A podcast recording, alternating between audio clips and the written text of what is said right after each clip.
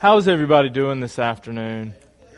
Man, we have a ton of people here tonight for just a chapter full of names.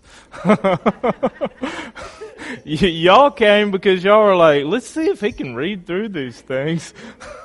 I can tell you that even after all the years of study that I've put in this book, uh, it is not enough not to just absolutely mangle some of these names. So, uh, y'all forgive me for that.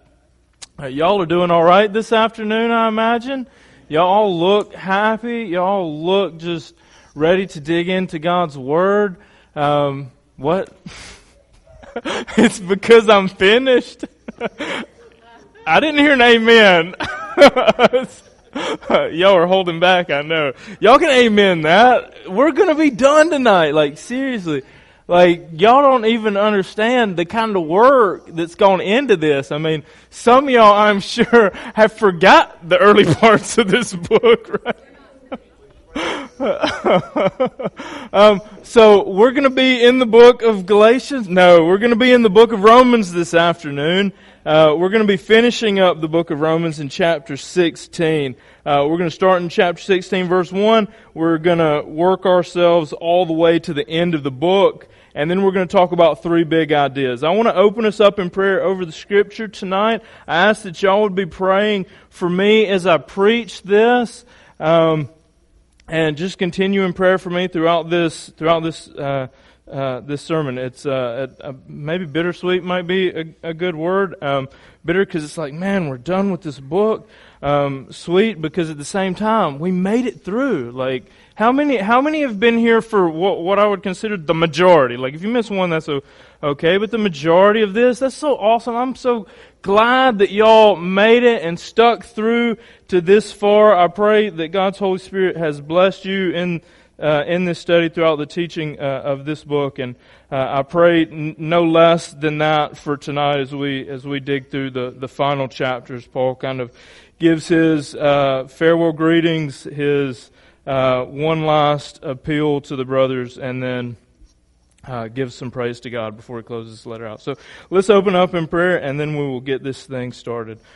Lord, I thank you uh, again for this day, your many wonderful blessings. Lord, you have poured them out on us. And I just want to say a special thanks uh, for uh, you blessing me, giving me the opportunity to preach this book to your people. I pray uh, that I have been faithful in the study, faithful in the preparation, faithful in the presentation of the truths of this book. And, and, and I know, Lord, that even where I fail, even where I fall short, uh, that your Holy Spirit is sanctifying the work that, that, that I'm doing here, that we as preachers, as we stand and preach your word, that, that if we rest in the Holy Spirit, that your Holy Spirit is faithful to move, even though that oftentimes we find ourselves inadequate to present the truths that you uh, have in your word. I thank you that you would that you would nonetheless choose to work through us, that you would choose to work through me in such a way as this. Um, Lord, I thank you for that, for the for the fruit uh, that's come forth from your church from this. To you be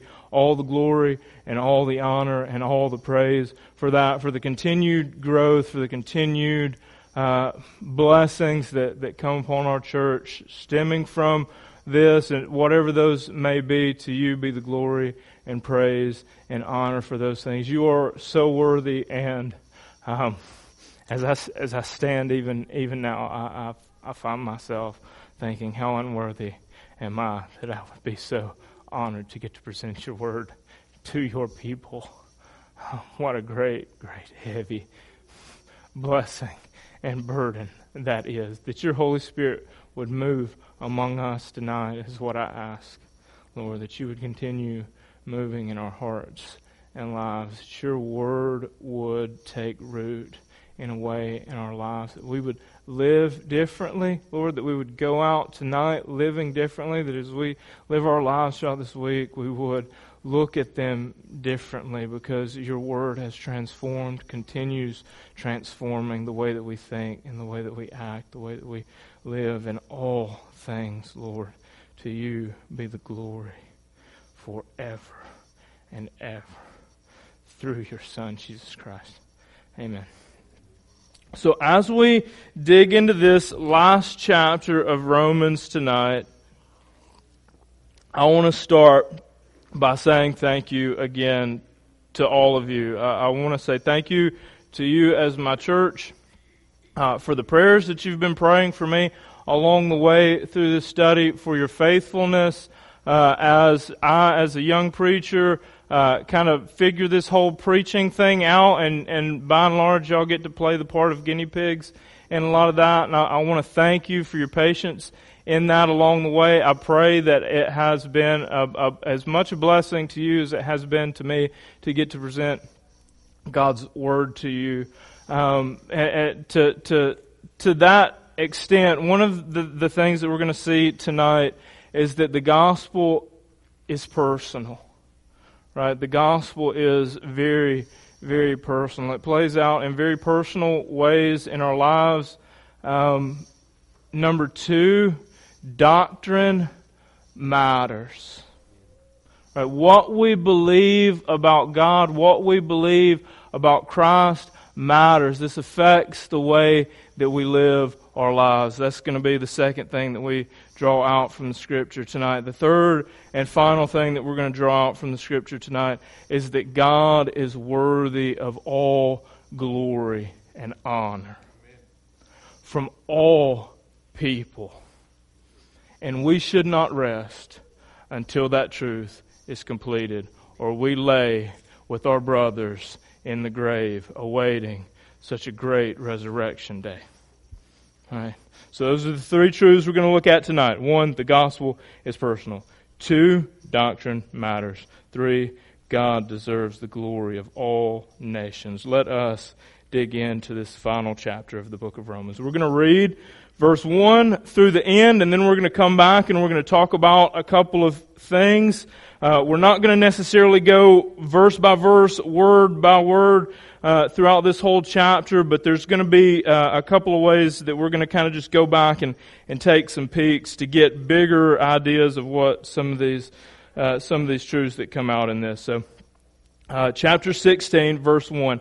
I commend to you our sister Phoebe, a servant of the church of Cenchreae, uh, that you may welcome her in the Lord in a way worthy of the saints, and help her in whatever she may need from you, for she has been a patron of many and of myself as well. Greet Prisca. This is Priscilla from uh, Acts. We're going to go back and look at that in a bit. And Aquila my fellow workers in Christ Jesus who risk their necks for my life, to whom not only I give thanks, but all the churches of the Gentiles give thanks as well.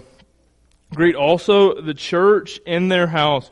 Greet my beloved Epaenetus, Epaenetus, who was the first to convert to Christ in Asia. Greet Mary, who was who has worked hard for you. Greet Andronicus uh, and Junia, my kinsmen and fellow per, uh, fellow prisoners. They are well known to the apostles, and they were in Christ before me. Greet Ampli, Ampli, Ampliatus uh, thank you, Lord, that none of none of y'all have names like these. My beloved in the Lord, verse nine. Greet uh, Urbanus, our fellow worker in Christ, and my beloved uh. Uh, greet Apelles, who is approved in Christ. Greet those who belong to the family of Aristobulus. Greet my kinsman Herodion. Greet those in the Lord who belong to the family of Narcissus. Greet those workers in the Lord, Tryphaena and Tryphosa. Greet the beloved Persis, who is who has worked hard in the Lord. Greet Rufus, chosen in the Lord. Also his mother, who has been a mother to me as well. Greet Asyncritus, uh, Hermes, Patrobas, Hermas, and the brothers who are with them. Greet Philologus, Julia, uh, Nereus and his sister, and Olympas, and all the saints who are with them. Greet one another with the holy kiss. All the churches of Christ greet you. Verse 17 I appeal to you, brothers, watch out for those who cause divisions and create obstacles contrary to the doctrine that you have been taught. Avoid them, for such persons do not serve our Lord Christ, but their own appetites. And by smooth talk and flattery, they deceive the hearts of the naive. For your obedience is known to all, so that I rejoice over you. But I want you to be wise as to what is good and innocent as to what is evil. The God of peace will soon crush Satan under your feet. The grace of our Lord Jesus Christ be with you. Timothy, my fellow worker greets you. So do, so do Lucius and Jason and Sosipater. I'm sorry about murdering these names, Lord, forgive me. Uh, my kinsman, uh, I, Ter- Ter- Tertius, who wrote this letter, greet you in the Lord. Gaius, who is host to me and to the whole church, greets you. Erastus, the city treasurer, and our brother Quartus greets you. Now to him who is able to strengthen you according to my gospel and the preaching of Jesus Christ, according to the revelation of his mystery that was kept secret for long ages, but has now been disclosed and through the prophetic writings has been made known to all nations, according to the command of the eternal God, to bring about the obedience of faith. To the only wise God be glory forevermore through Jesus Christ. Amen.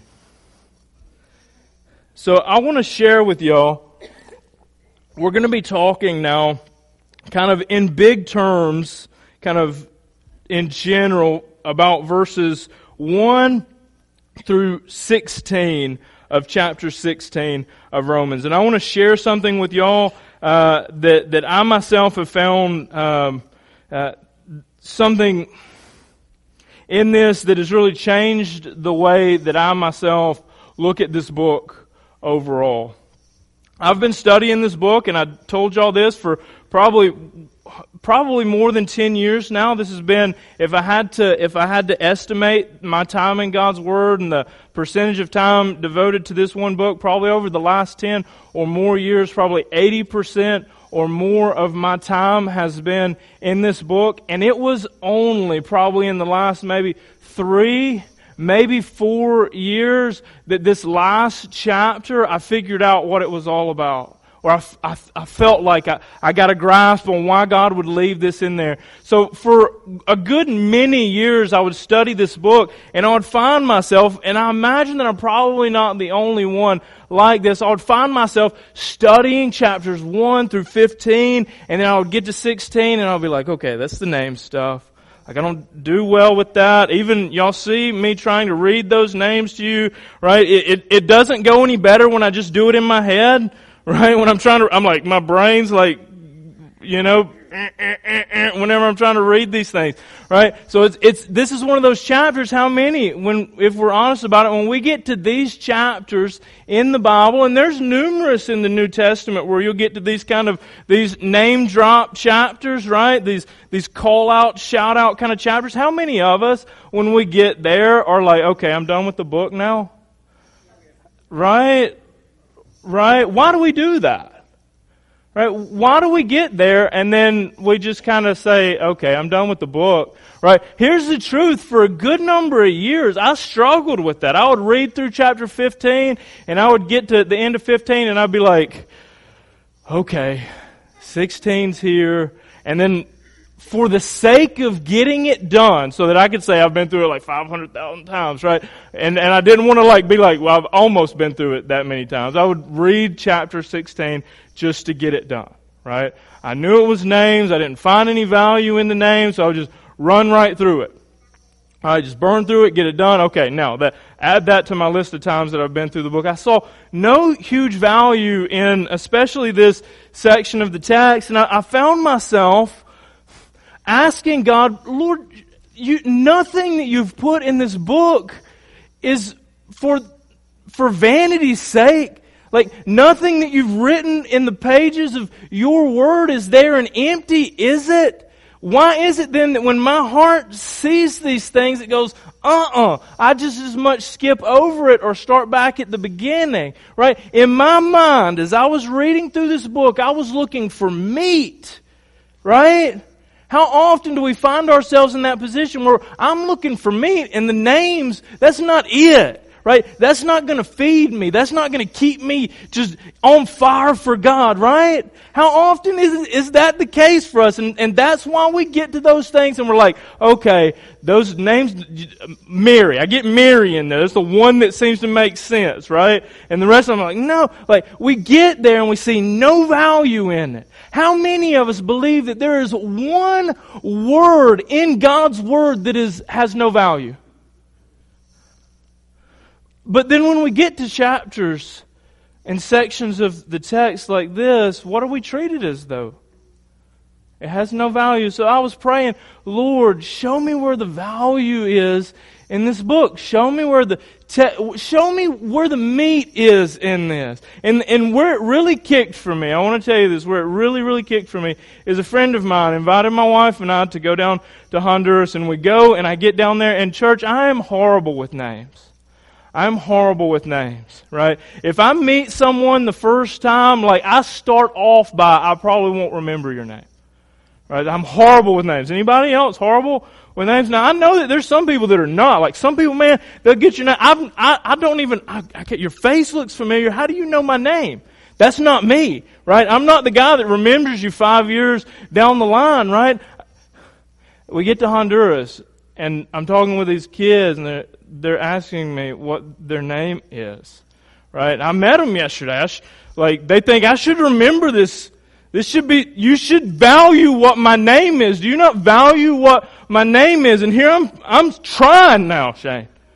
Right? Like the second day when you've got 50 kids that you drew a blank because you couldn't remember their name, you say, okay, I'm, i fall short in this area of my life, Lord. Give me some strength in this. Give me some help in this. They want me to value who they are.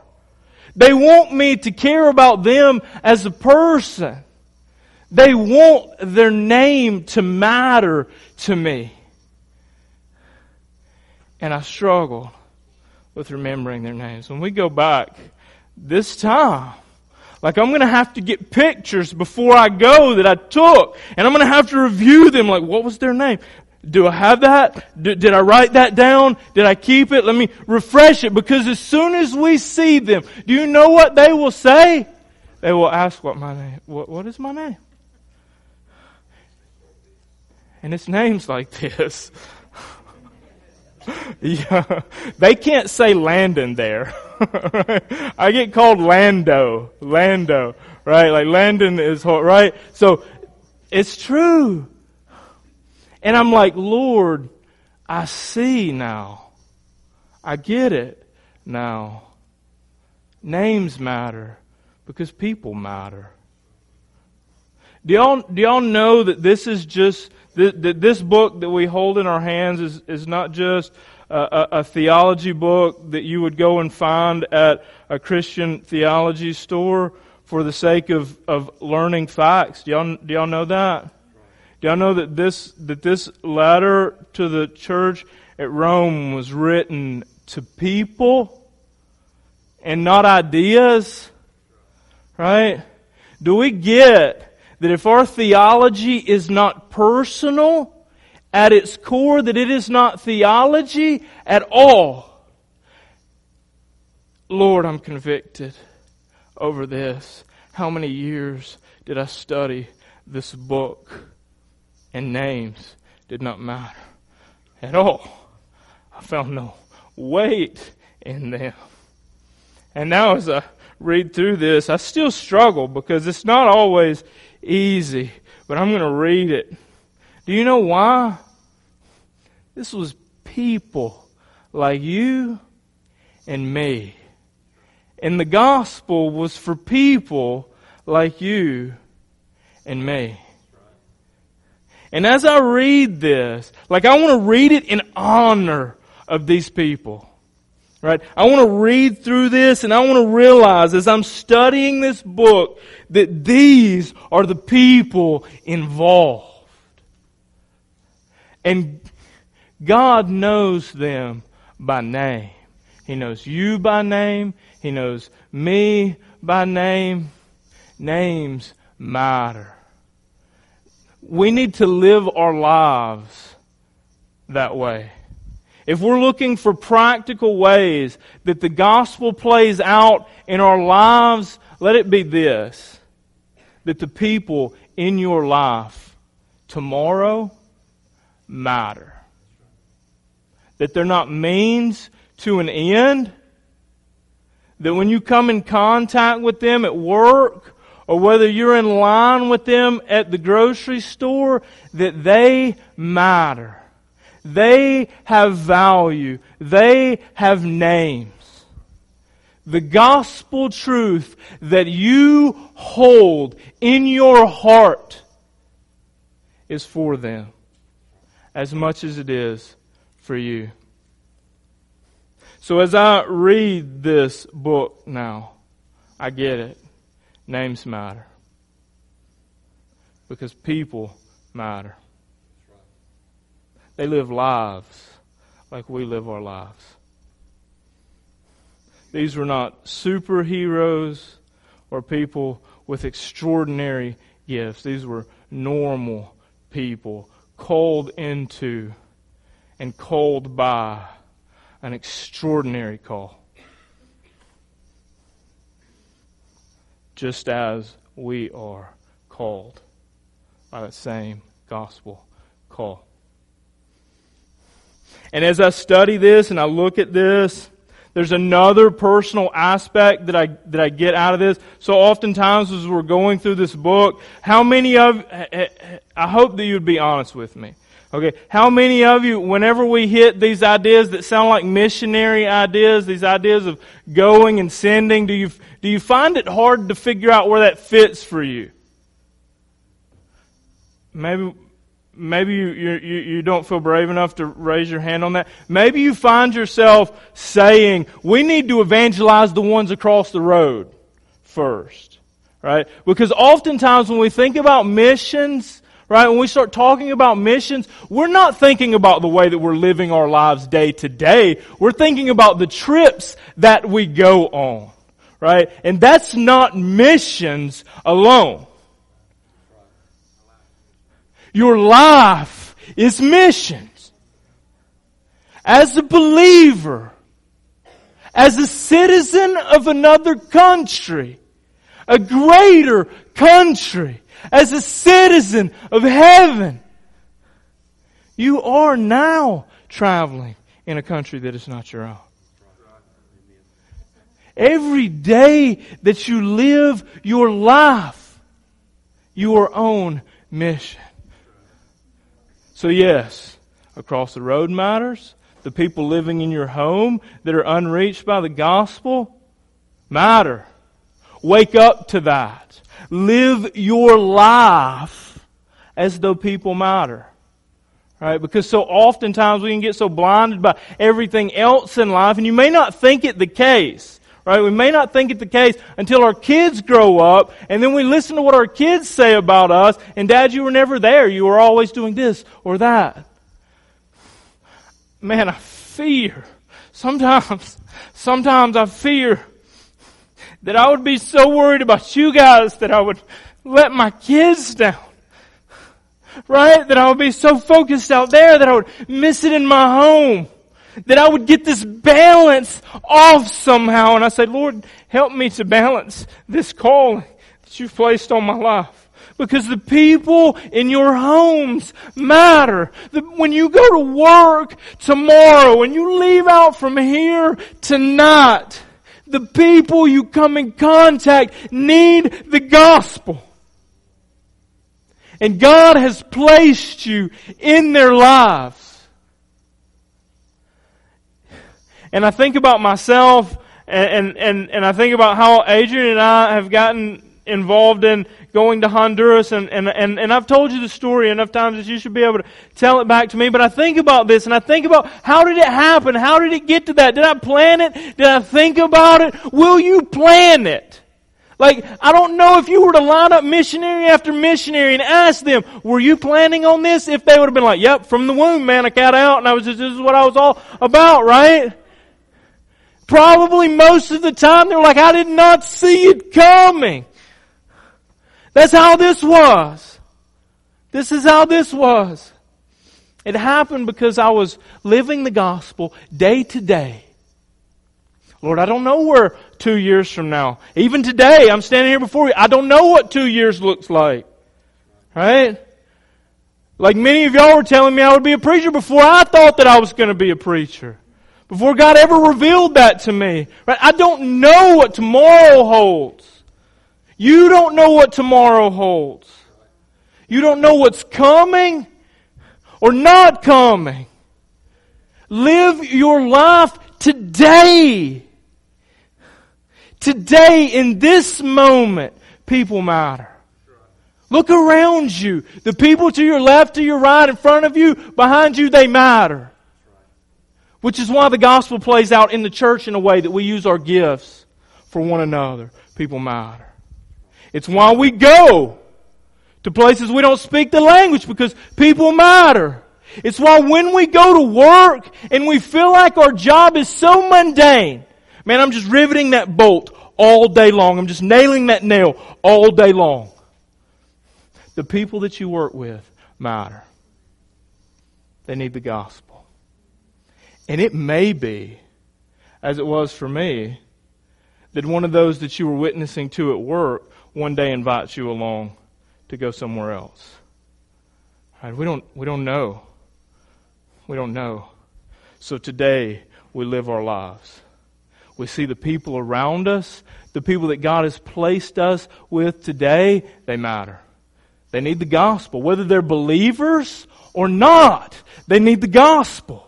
I, as a preacher, every day need the gospel. We, as a church, every day need the gospel. We need Christ sanctifying us, calling us, reawakening us, replanting us in the truth of who He is and what He set us here to do so that when we get up and we go to work, we don't see it as just getting up and going to work. I'm gonna, I'm gonna call Shane and Dad, both of you. Dustin's dad works with you. When you go to work, do people matter? His dad needs Christ. How many of you, the same is true. Someone's father or mother. Well, it couldn't happen at work, could it? It couldn't happen at work. Let's see how Paul met Priscilla and Aquila, chapter 18. And we read this at the beginning of the Romans study. Um, of Acts. Excuse me. Thank you. Acts chapter 18. Man, y'all are like, y'all are awake. That's good. Acts chapter 18. Man, it, it's either, it's either Ecclesiastes or it's Romans, man. yes. y'all were going to Acts anyways, right? Acts chapter 18. Uh, we're going to start in, in, verse 1 there and read uh, three verses. So, after this, Paul left Athens and went to Corinth, and he found a Jew named Aquila, a native of Pontus, recently come from Italy with his wife Priscilla. This is Priscilla. This is her proper name, and Priscilla's kind of her, her nickname or what her friends call her, uh, because Claudius had commanded all the Jews to leave Rome. So, where are they from? Rome. Where do you think they end up? they end up in Rome, back in Rome. I mean, Paul's like, hey, give a shout out too. And this is the end of the book of Romans, right? Okay. So they're sent out from Rome and they meet up in uh, the same place, the same town, doing the same kind of thing as Paul. Look at the end of this. And he went to see them, because he was of the same trade, he stayed with them and worked. For they were tent makers by trade. How does Paul know these people? from work. He worked with them. Right? He shared life with them. How many of us think about or work in that way? How many of you that go to school think of your schools in that way? Please if the gospel, if the book of Romans in any way has practically played out in your life, let it be that when you go to work, you're not just doing the mundane. that you see what you are doing is something that is affecting the lives of those around you. And it may not turn into 10 million people converted. One person matters. One name matters. The way that you live your life in front of them, led by the Holy Spirit, matters. Because people matter. They matter. You don't enjoy your job? Let, let that show you the purpose of why you're there. God makes no mistakes. Your work has purpose and meaning there. No matter what you're doing. No matter if whatever it is is going to make you rich or whether or not you're doing it and you're struggling to get by. It matters.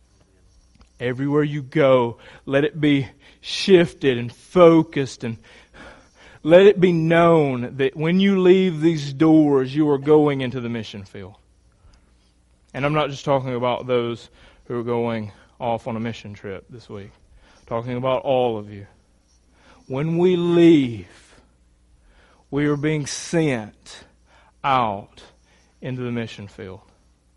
Let your life, let the way that you think be guided by that idea.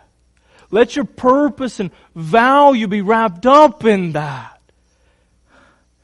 I'm telling you, it will change the way that you live your life. When you look at every day in that way, that God is sending you out, He's giving you breath in that day. You are a child of His. You are a believer carrying the hope of the gospel with you, and that counts if you're going to Walmart. That counts if you're going to Winn-Dixie. That counts if you're stopping by the gas station to fill up your car. In everything that you do, you will come in contact with people. They need the gospel. Live like that. Please let the gospel pour out through you in everything that you do. Let it shape the way that you look at your life and the purpose of where God has you in this moment. And if you end up in another country one day because God has led you there, well, awesome for that too.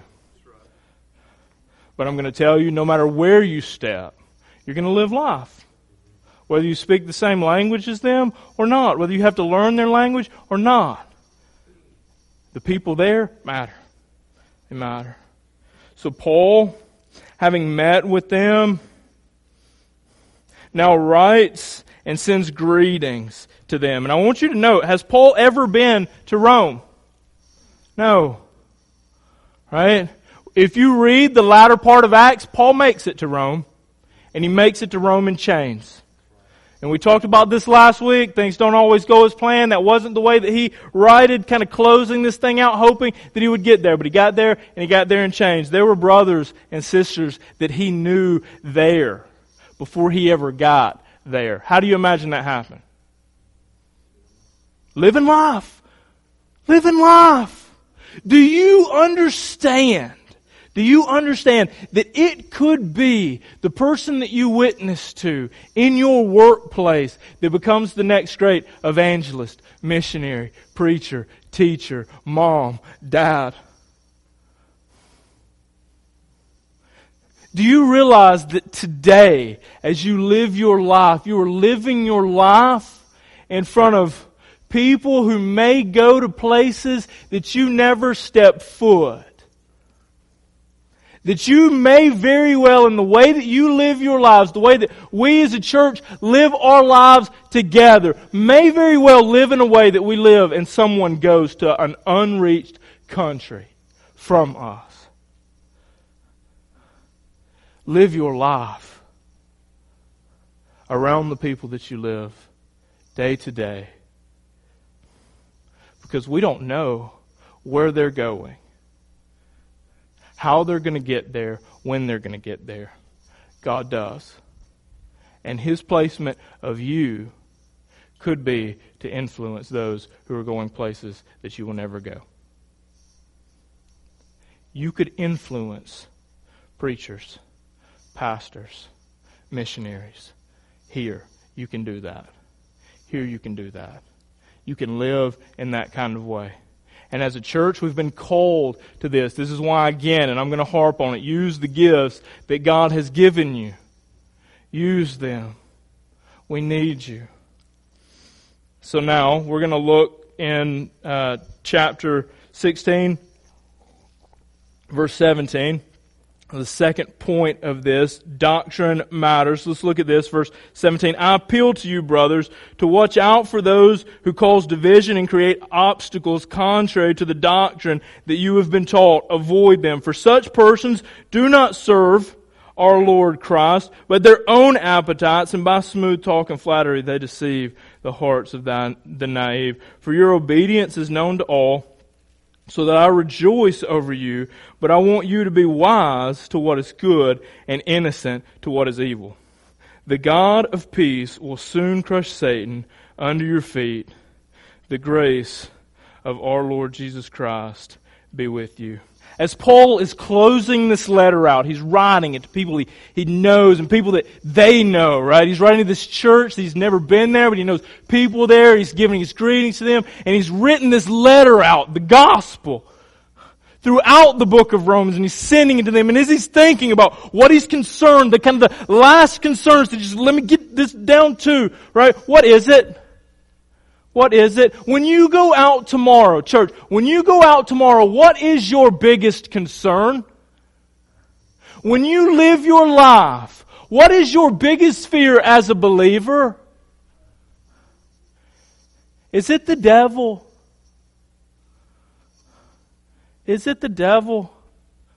How often I hear us speak that name, and we almost raise it to a level of devil worship in the way that we attribute to Satan things that should only be attributed to God. You act like your flat tire on the side of the road was the devil's work when you ran over something. The devil is not omnipresent. He is not all knowing. Note this. Go back through the book of Romans.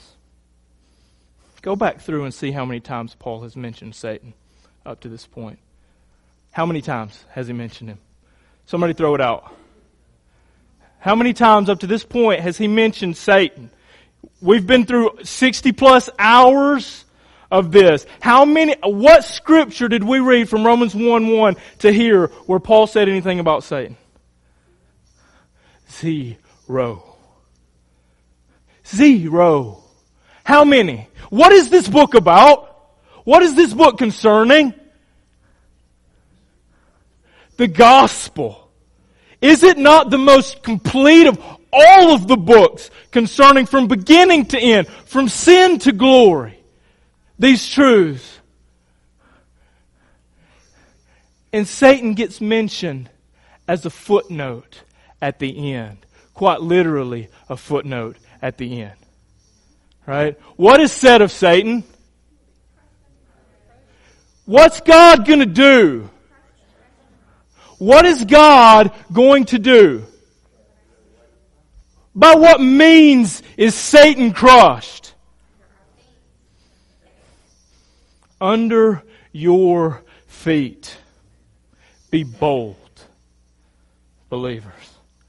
You have been redeemed and you are a mighty people. You are free from sin, free from fear, free from condemnation. God will soon crush Satan under your feet. It will be by your feet, church. It will be by the feet of His people that he will crush Satan. And Paul leaves us, the one time that he mentions him, he leaves us with this.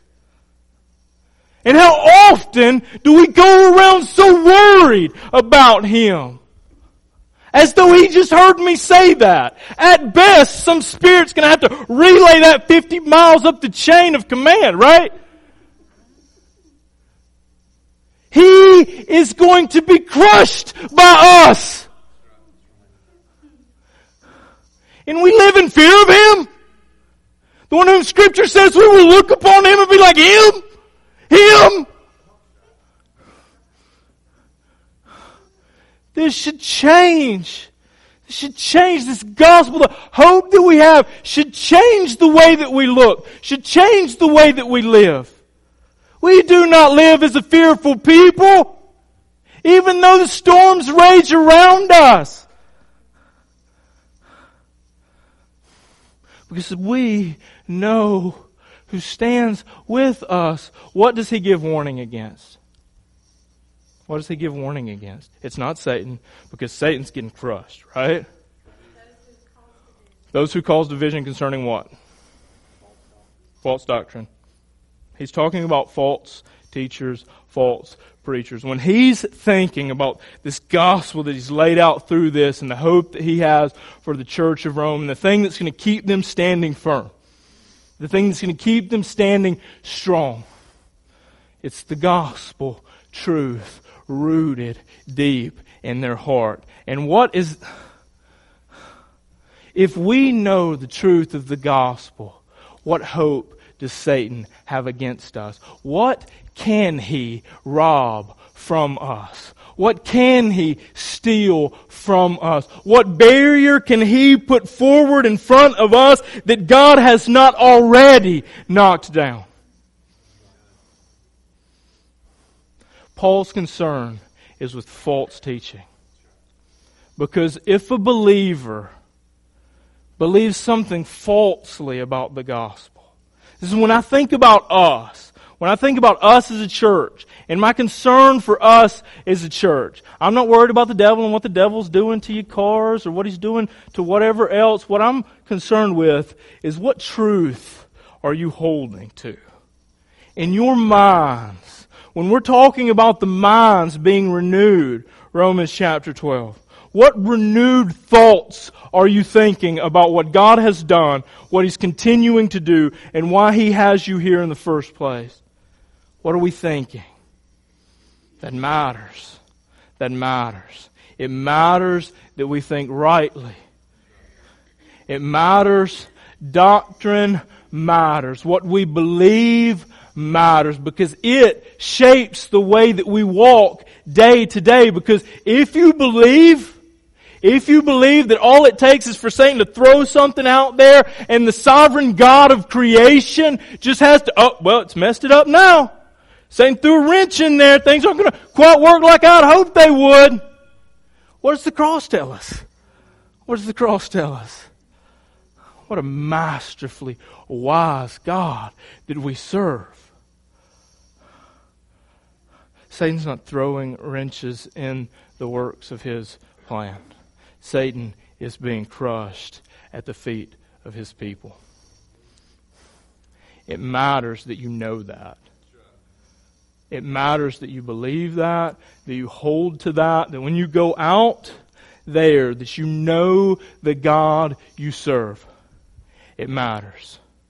Because that's going to shape the way that you live if you are thinking about why it is that I've put all the effort into this study, all the years, all the time in preparation, is because it matters what you believe.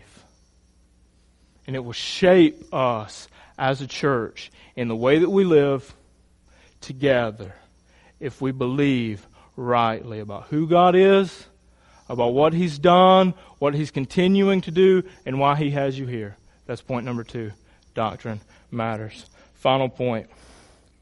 Verse 25. Now to Him who is able to strengthen you according to my gospel and the preaching of Jesus Christ, according to the revelation of the mystery that was kept secret for long ages, but has now been disclosed throughout the prophetic writings and has been made known to all nations, according to the command of the eternal God to bring about obedience to faith. To the only wise God be glory forevermore through Jesus Christ. Amen. We're going to start at the end. Because if you were to go back and you were to read verse 25, And then you, you find that Paul, oftentimes when he gets in his moments of praise, that Paul's one of those like a rabbit on a trail, man. He's going like, God's so good, God's so big, God's so great, God's so, and, and then he comes back to the point that he was making. right? And that's what's going on here. So in the two verses leading up to the last verse of this chapter, what Paul is telling us is, is now, verse 25, and then jump down. To the only wise God be glory forevermore through Jesus Christ. Amen. Right? But shall we, as we close out this book, maybe run along with Paul to get there? Now, to Him. Who's Him? Him who is able to strengthen you.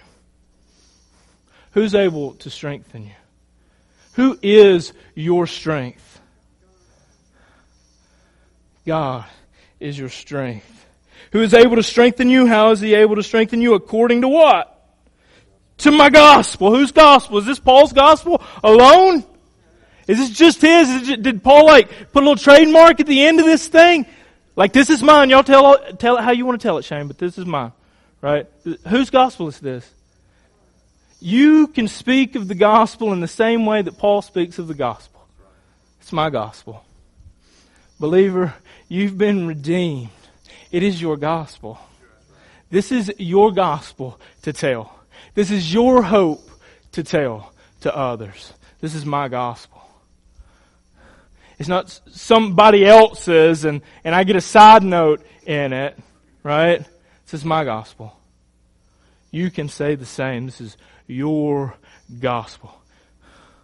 What a personal note that he makes to that. According to my gospel. And what is this gospel? And the preaching of Jesus Christ. And then he goes on, according to the revelation of the mystery that was kept secret for long ages. And he's almost giving a recap of what he's been telling us about where the Jews and the purpose of the Jews and where they fit in and this mystery that they kept and held in the scriptures that they held and kept and kept for us kept for God's people, kept for the church. It was a mystery for a long time. According to the revelation of the mystery that was kept secret for long ages, but has now been disclosed. And how has it been disclosed? Right? It was, it was there all along. Right? That's what Paul has been showing us. As he's preached to us the gospel, he's used the prophetic writings to preach to us the gospel. He's used the Old Testament to preach to us the gospel. This mystery is now revealed. Revealed how? Through the prophetic writings has been made known to all nations. Now I want us to spend a second and I want us to think about this the writings have been made known to who? Is there nations that are unreached, church? Has this word failed? When Paul was writing this, did he miswrite what he was trying to say here? As though it had already reached all the nations, sit back and just chill now, church. Or is what he's trying to tell us what he's already told us? That this mystery that has now been made known is for and unto the nations. For what purpose?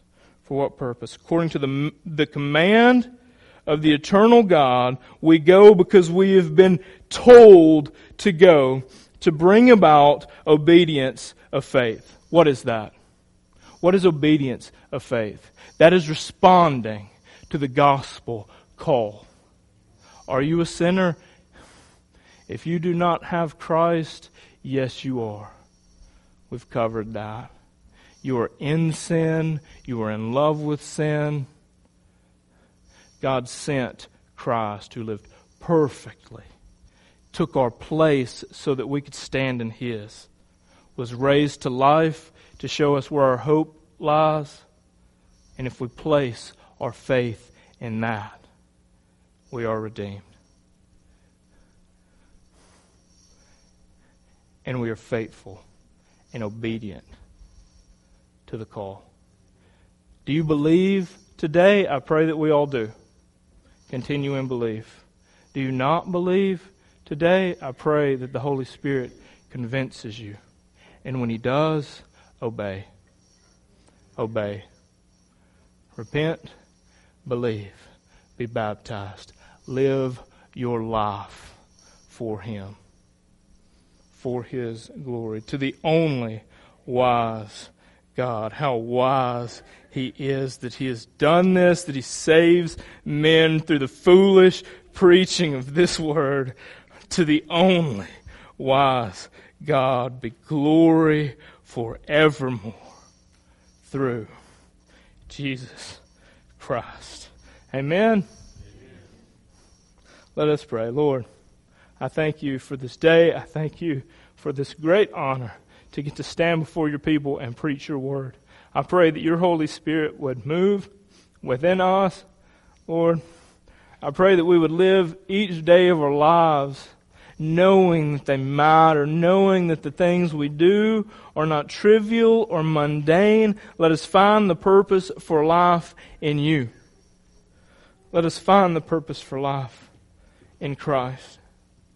Lord, let us stay, let us stay true to your word. Guard us from false teaching. Guard us from false ideas. Lead us in the truth of your word. Lord, if we can read, let us read. If we cannot, let us learn. What a great gift your word is to your people. That your Holy Spirit would lead us through it. And that you would be faithful to the truth that you've spoken in it. Lord, as we live, individuals, as a church, as a local church, as a global church, let us live our lives to your glory. Let us lift your name in Cordova, Alabama, in Jasper, in Birmingham, in the state, in the country. Lord, lead us where you would take us. And let us be faithful to the command that you set before us.